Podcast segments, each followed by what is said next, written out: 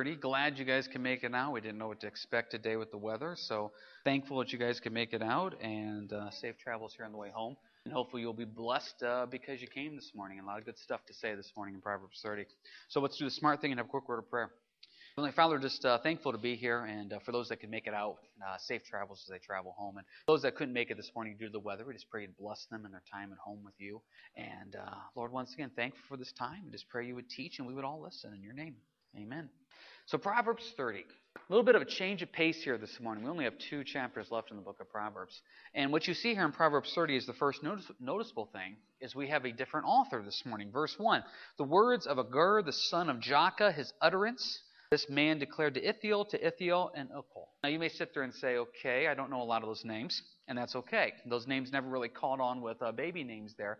But the point is, it's a different author different author. So it's, it's a different flow today than what we've normally had. Now, this is what I love about the Bible is we truly do believe and teach that the Bible is God's holy word. And that when he led these people to write this book, that the Spirit is speaking through them. But the neat thing about this is you have individual personalities.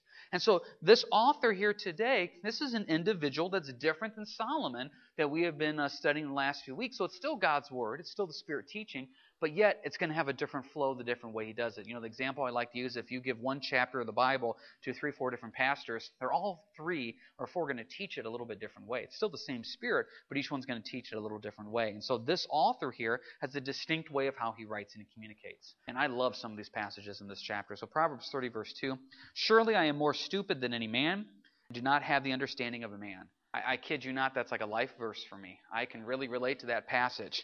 And the reason I like this guy is because he's straightforward and honest. He goes, I'm not real smart. But this is the neat part about it. He's a wise man. And part of the reason why he's wise is because he realizes he's not that smart. There's wisdom in realizing that sometimes you don't have all the answers. And one of the things that I run into a lot with Christians is when they are witnessing and evangelizing and talking to non believers, they always feel bad that I don't know what to say. They ask questions that I don't have the answer to. You don't have all the answers.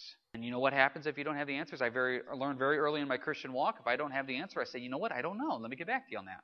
Sometimes when I'm doing counseling with people, they ask questions. I'd be like, ah, that's a tough one. I don't know. That always used to bother me.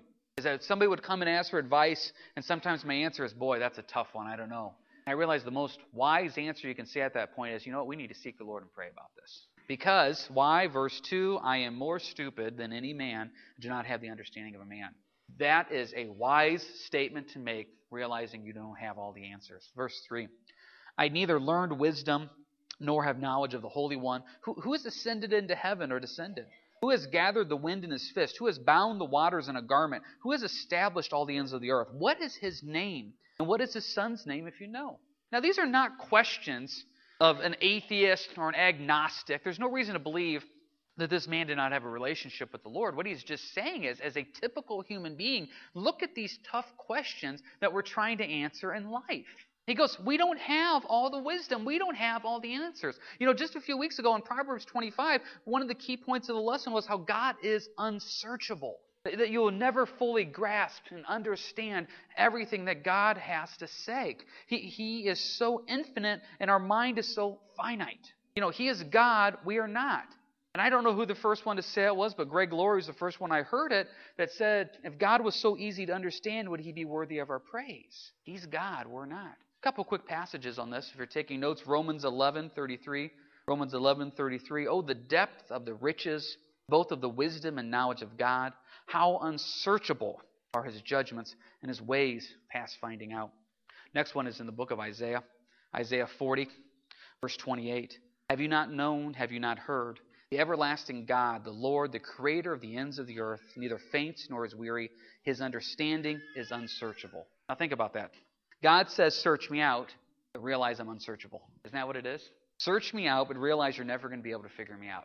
Now, why would God do that to us? Because He likes it when we want to know more of Him. He likes it when we have that real relationship with Him. One of our little catchphrases that we throw around as Christians is what? A personal relationship with Jesus Christ.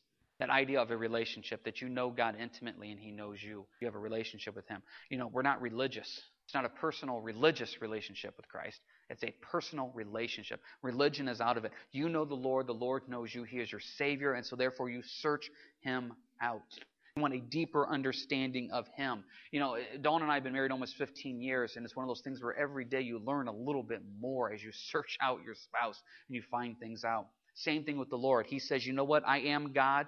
You'll never fully be able to grasp who I am. He goes, But part of your relationship with me is you choose to go deeper with me on a regular basis. Search Him out. We have enough, what I call plateau, lukewarm, middle of the road Christians. We got plenty of those. What we're looking for is people that want to go deeper, people that really desire more things of the Lord. Because look at these questions. You know, who's ascended into heaven, descended? Who's gathered the wind, bound the waters, established the ends of the earth? Those are deep questions. The answer is the Lord, but it's beyond us. If you like a little further study, I encourage you to go to the book of Job. Job's a tough book. And for about the first 30 chapters of the book of Job, there's a lot of whining and complaining and a lot of we have all the answers. Oh, nope, no, we don't. Oh, I think this. Oh, I don't know for sure. It's Job and his three friends, and they're constantly going back and forth on trying to figure out God. Finally, in Job 38, God shows up.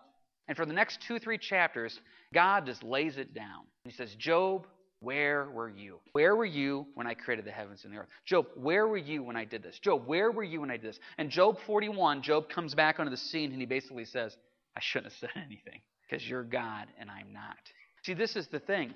This is not an atheistic viewpoint. This is not an agnostic viewpoint. This is a man who has an understanding of God, but he's smart enough to realize that he doesn't have all the answers. There is wisdom in realizing we don't know everything. There's wisdom in realizing as I search out the Lord, he is unsearchable. That's what the author of Proverbs 30 is trying to tell us. So when he says, Surely I'm more stupid than any man, he's not saying he's dumb. He's just saying, I'm smart enough to realize I don't have all the answers. Some things are beyond us. Jump ahead to verse 18. There are three things which are too wonderful for me. Yes, four which I do not understand the way of an eagle in the air, the way of a serpent on a rock, the way of a ship in the midst of the sea, and the way of a man with a virgin. The way this man writes Proverbs 30 is his personality is he makes lists. I don't know if you're a list person or not. I'm a list person. You know, if I go up to Dawn I have something to say, I usually just go up here and say, okay, I got three things. Number one, Number two, number three. That's the way my mind works. So when I look at this guy, his mind works that way. There are four things that he can think of that are tough to figure out. First one, the way of an eagle in the air. For ever since the beginning of time, man has been obsessed with flight. It's just fascinating. Now, we understand the science of flight, the science of lift, and how a plane can have lift and take off. But do you really grasp how a multi ton piece of metal is flying? It's fascinating. The way of a serpent on a rock. We move. We move because we have arms and legs. Now, we know how a serpent moves. We're smart, right? The muscle contractions. It's still a fascinating thing when you stop and look at a snake move and you realize that thing is moving with no arms or no legs. The way of a man with a virgin. This is talking about love. How many of you try to play matchmaker, right? Because you can figure it out that who should be with who. There's something funky about love. When the people click and it works out and it comes together, it's almost an unsearchable thing. And this one right here I found fascinating the way of a ship in the midst of the sea. I want to share a couple of stats with you. The, the biggest ship that it was ever built, just throw some numbers out here, it was over 1,500 feet long. So it was longer than what the Empire State Building is tall, just to give that perspective. Longer what the Empire State Building is tall. Its rudder alone weighed 230 tons. Its propeller weighed 50 tons. Fully loaded, it had a displacement in tonnage of 657,000 plus tons. So big it couldn't go through the Panama Canal. It did what? It floated. It floated. And I heard a commentator say this that ship floated, but what happens when you drop a penny in a cup of water? It sinks. How much does that penny weigh? I guarantee you it does not come any close to a displacement of 657,000 plus tons. Now, we understand the science of buoyancy and things like that, but when you really stop and you look at it, the ship floats, but the penny sinks. There are some things in this life that are just so amazing. And that's what the author of Proverbs 30 is saying is, guys, certain things are unsearchable. You can sit there and scratch your head, but sure, certain things are unsearchable. What's the next thing he takes us to? Verse 7 Two things I request of you. Deprive me not before I die. Remove falsehood and lies far from me. Give me neither poverty nor riches. Feed me with the food allotted to me, lest I be full and deny you, and say, Who is the Lord? Or lest I be poor and steal and profane the name of my God. You've heard us say out here before middle class ain't all that bad. You know, when you have the wealth and the riches, it creates its own set of problems. And we talked about money a couple weeks ago, came up in Proverbs. We said God's not against riches, He's against riches controlling you. He says if you've been blessed with a job that brings in money, then God says you are given more opportunity to spread the kingdom. But being in the middle here in Proverbs 7 through 9. There's a lot of wisdom in that, isn't there? There's a lot of wisdom in that idea of being, once again, middle class, if you will. Great verse in the book of Hosea. Hosea chapter 13, verse 6. You don't need to turn there. It says, When they had pasture, they were filled. They were filled, and their heart was exalted. Therefore, they forgot me. Ever realize sometimes when the going gets good, how God starts to take a back seat? I know in my life, when the going is tough, what do you do? You spend more time with God than you ever have before because those tough times draw you closer to Him. I mean, obviously, we know the roads are horrible yesterday. I was coming home from church. It was about 3 o'clock yesterday afternoon. I never prayed so much in my life. Now, if it was 60 degrees on Sunday, I would have had the window down, my arm out the window. Probably wouldn't have thought too much about the Lord. But when you're trying to get home, a lot of prayer goes up. People, when you have a child that is sick, a lot of prayers go up for that child, don't they? When you're going through a tough time at work, a lot of prayers go up. You spend a lot of time in the Word. You're searching for that comfort. It's amazing how, as it says in Hosea, when you're filled and everything's okay, it's really easy to let God start taking a back seat because things aren't that bad. What Proverbs is trying to teach us here is what?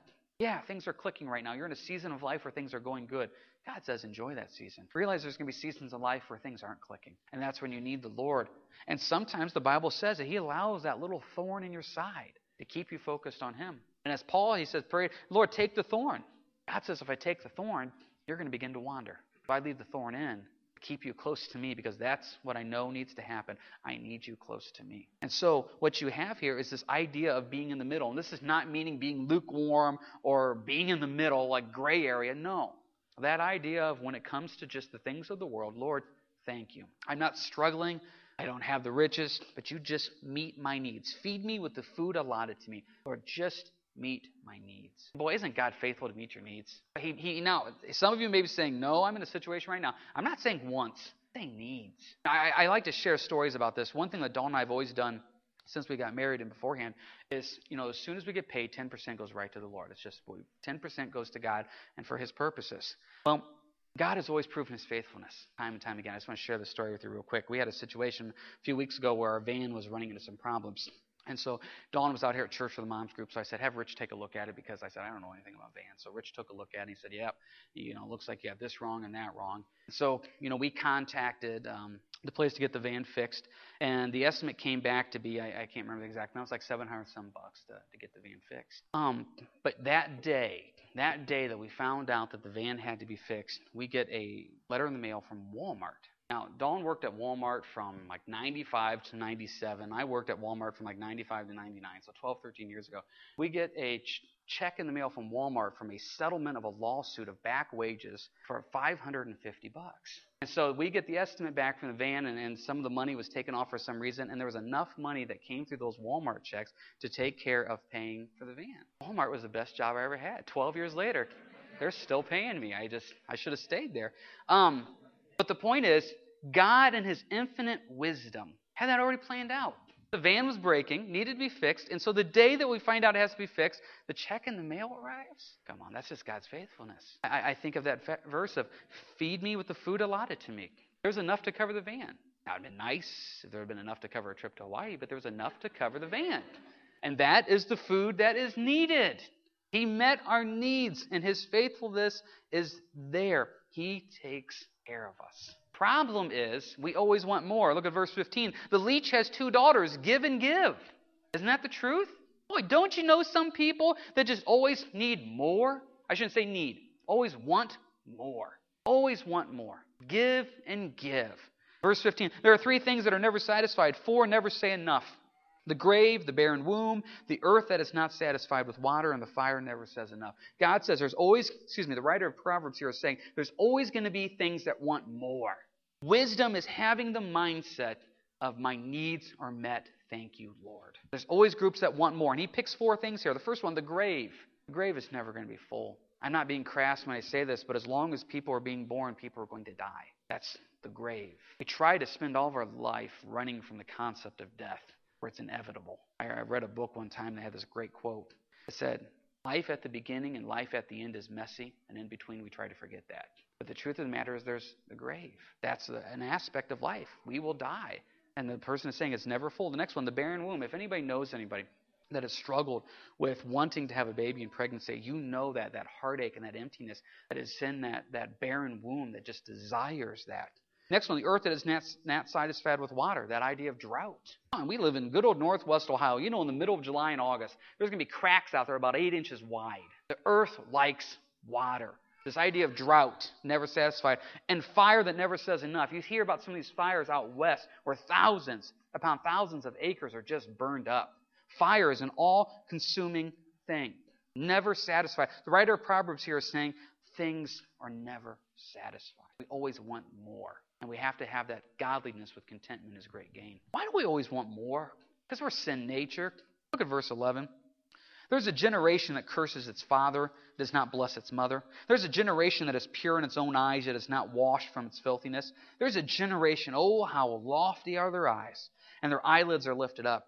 There's a generation whose teeth are like swords and whose fangs are like knives to devour the poor from off the earth and the needy from among men. You have to remember, this book was written about 3,000 years ago. If you just look at these passages, you would think we're talking about the generation of today. There's a generation that curses its father, does not bless its mother. There's a generation that's pure in its own eyes and not washed from its filthiness. See, we always have this concept that it's so horrible. Sin nature has been around since the fall. Sin may be more prevalent today because it's more open and not hidden behind doors. But the truth of the matter is, the same sins that are prevalent today have been around for thousands of years. And when this guy is writing this chapter, He's writing this 3,000 years ago. Can't you imagine him looking out at the window and saying, Look at this generation? It's going downhill. Well, we say the same thing today. Why is this generation we have going downhill? Sin.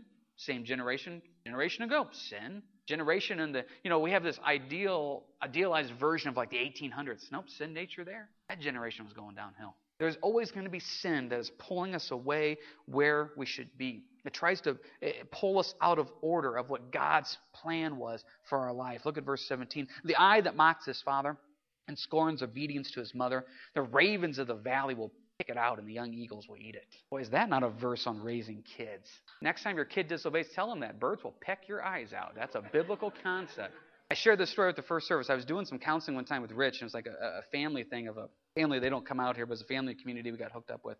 And uh, this person was having some trouble with one of their kids, and so Rich, um, as we were going on the conversation, we're finding out this is a very troublesome young person that dealing with and doesn't have a lot of respect. And so Rich pulls out. He goes, "You know what the Old Testament?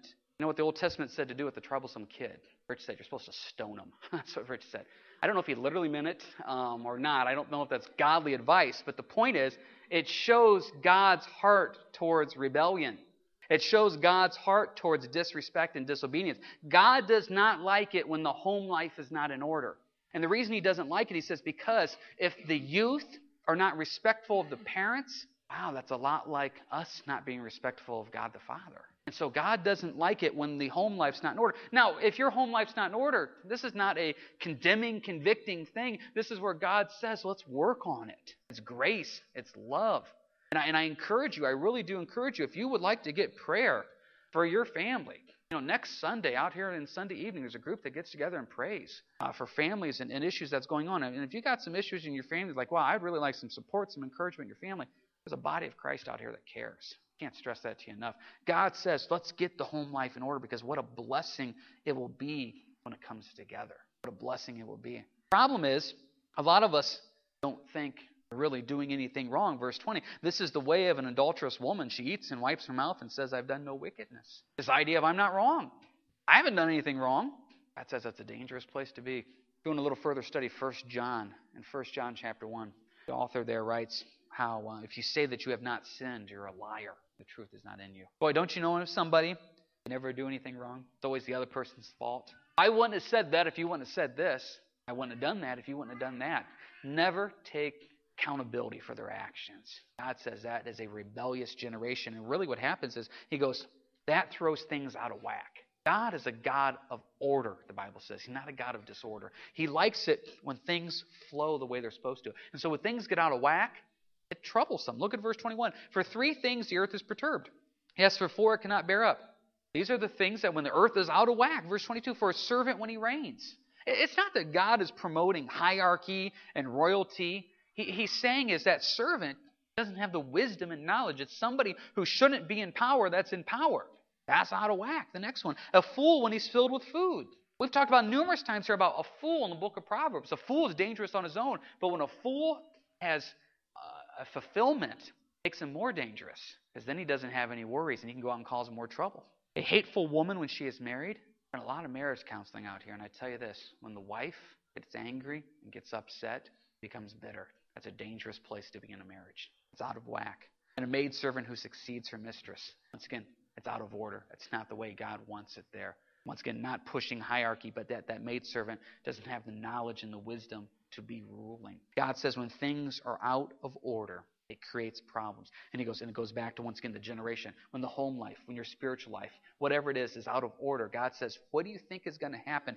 Wisdom says, keep things in an orderly, godly fashion, and things just flow better.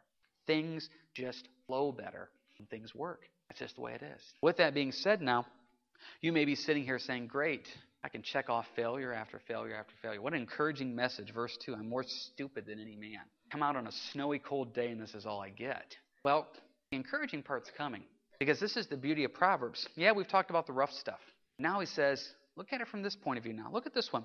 Verse 24 There are four things which are little on the earth, they are exceedingly wise. The ants are a people not strong, yet they prepare their food in the summer. The rock badgers are a feeble folk, yet they make their homes in the crags. The locusts have no king, yet they all advance in ranks. And the spider skillfully grasps with his hands his king's palaces. Now let's look at this for a second. He's kind of knocked us down a little bit. Now let's build ourselves up here a little bit. Romans 8:37. If you're taking notes, Romans 8:37. You are more than a conqueror in Christ Jesus. Isn't that a beautiful thing? You're more than a conqueror in Christ Jesus. What examples do we have here about little on earth are wise. The ants, verse 25. One commentator I was reading I was preparing for this message, he goes, Have you ever thought about the size of the brain of an ant? Can't be that much big. He goes, Your brain's bigger than the ant. You got to be smarter than the ant. And God says, if the ant can prepare for food, God gives them, the ant, enough wisdom to prepare for food. He goes, Don't you think God's going to give you enough wisdom to handle situations of life? You're smarter than an ant, folks. God, if He takes care of the ant, will take care of you if you seek Him in wisdom. You're more than a conqueror in Christ Jesus. Next one. The rock badgers. This is kind of like a uh, uh, rabbit type animal, and they lived over in the rocks. Well, the thing is, rabbits really aren't too threatening, okay? Not too many people get scared of rabbits. So rabbits really don't have a lot of defenses. So what they have is, he's saying, is God's given the rabbit enough wisdom to live in the rocks where they're going to be safe. You may not have a lot of wisdom in life. God's given you enough wisdom to stay safe in Him. You're more than a conqueror in Christ Jesus. Let's go one more verse on that. Zechariah 4 4 says, Not by might nor by power, but by my spirit, says the Lord. You may be that feeble little animal living in the rocks, but God gives you enough power and strength and the spirit and wisdom to be able to have safety and trust in Him. Look the next one here. The locusts have no king, yet they advance in ranks. Now, locusts to us really aren't a threat. But yet, when you talk about the plague of locusts that still affect the world, when these thousands upon thousands upon thousands of locusts get together, even though they don't have quote unquote a leader, they can be destructive. They can be truly destructive. God says if they can move together in a rank without a leader, He goes, what can you do with your leader being Jesus Christ? Last one. The spider, in some of your translations, may actually translate like a little lizard, lives in the palace of kings. You may not live in a palace, spider gets to. God says you may not live in a palace now. He goes, but I got a mansion waiting for you in heaven. See, this is the beauty of this. He says, look at these things in the world that we look down upon. The rabbit like things, the ants, the locusts, the spiders. Yet all in their own level, they're exceedingly wise. And God says, if they're exceedingly wise, don't you think I'm going to give you wisdom too? Don't you think if I take care of them, I will take care of you? That's the wisdom that God gives. Which then takes us to the next part here. God gets the glory for this. Look at verse 29. There are three things which are majestic in pace, yes, four which are stately in walk a lion, which is mighty among the beasts and does not turn away from any, a greyhound, a male goat also, and a king whose troops are with him. That idea of majesty. See, this is what happens. We read verses 24 through 28 and we say, Wow, Lord, you're right.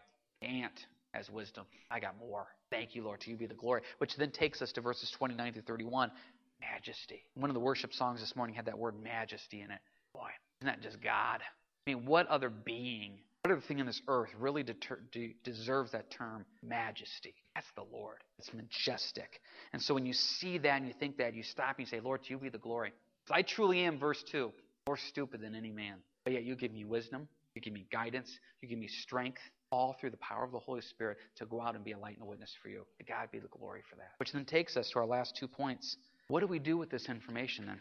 Well, it's humbling. Look at verse 32. If you have been foolish in exalting yourself, or if you have devised evil, put your hand on your mouth. For as the churning of milk produces butter, and wringing the nose produces blood, so the forcing of wrath produces strife. See, these passages are, are here to have us sit back and say, you know what? I've been a fool in exalting myself. I think I have wisdom.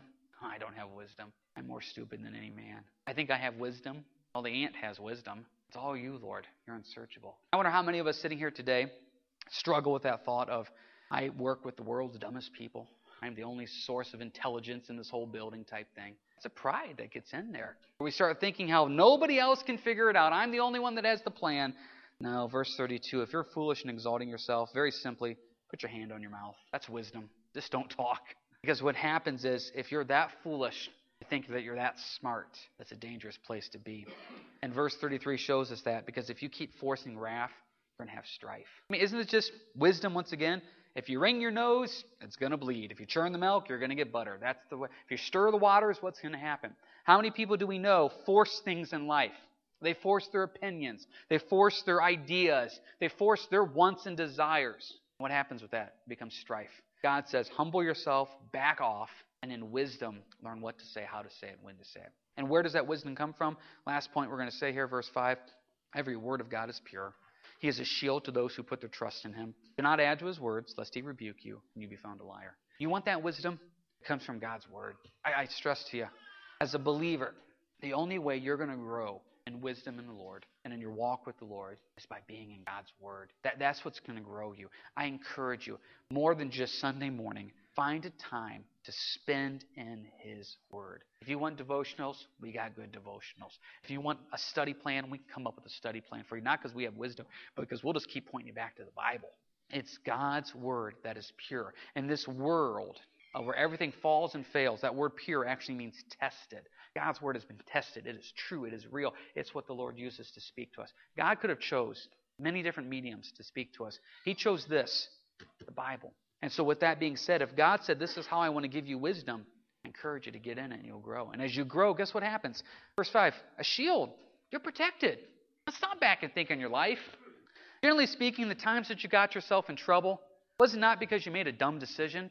And if you made that dumb decision, can't you now, looking back, probably find a scripture or a passage in the Bible that probably told you you shouldn't have done that?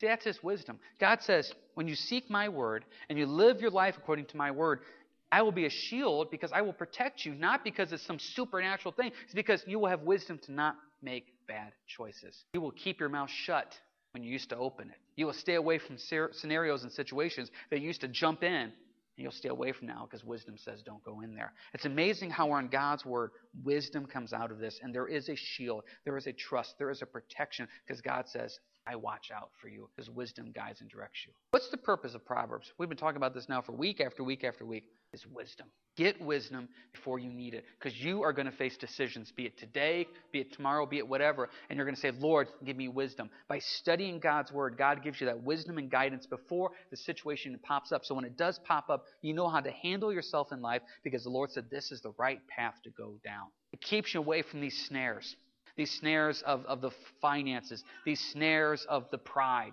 these snares of, of saying things you shouldn't say because wisdom says no. Verse 2 I am more stupid than any man, but I'm smart enough to realize I don't have all the answers. Lord, it's you. Give me the wisdom and guidance. All right, if we can come forward here for the final song.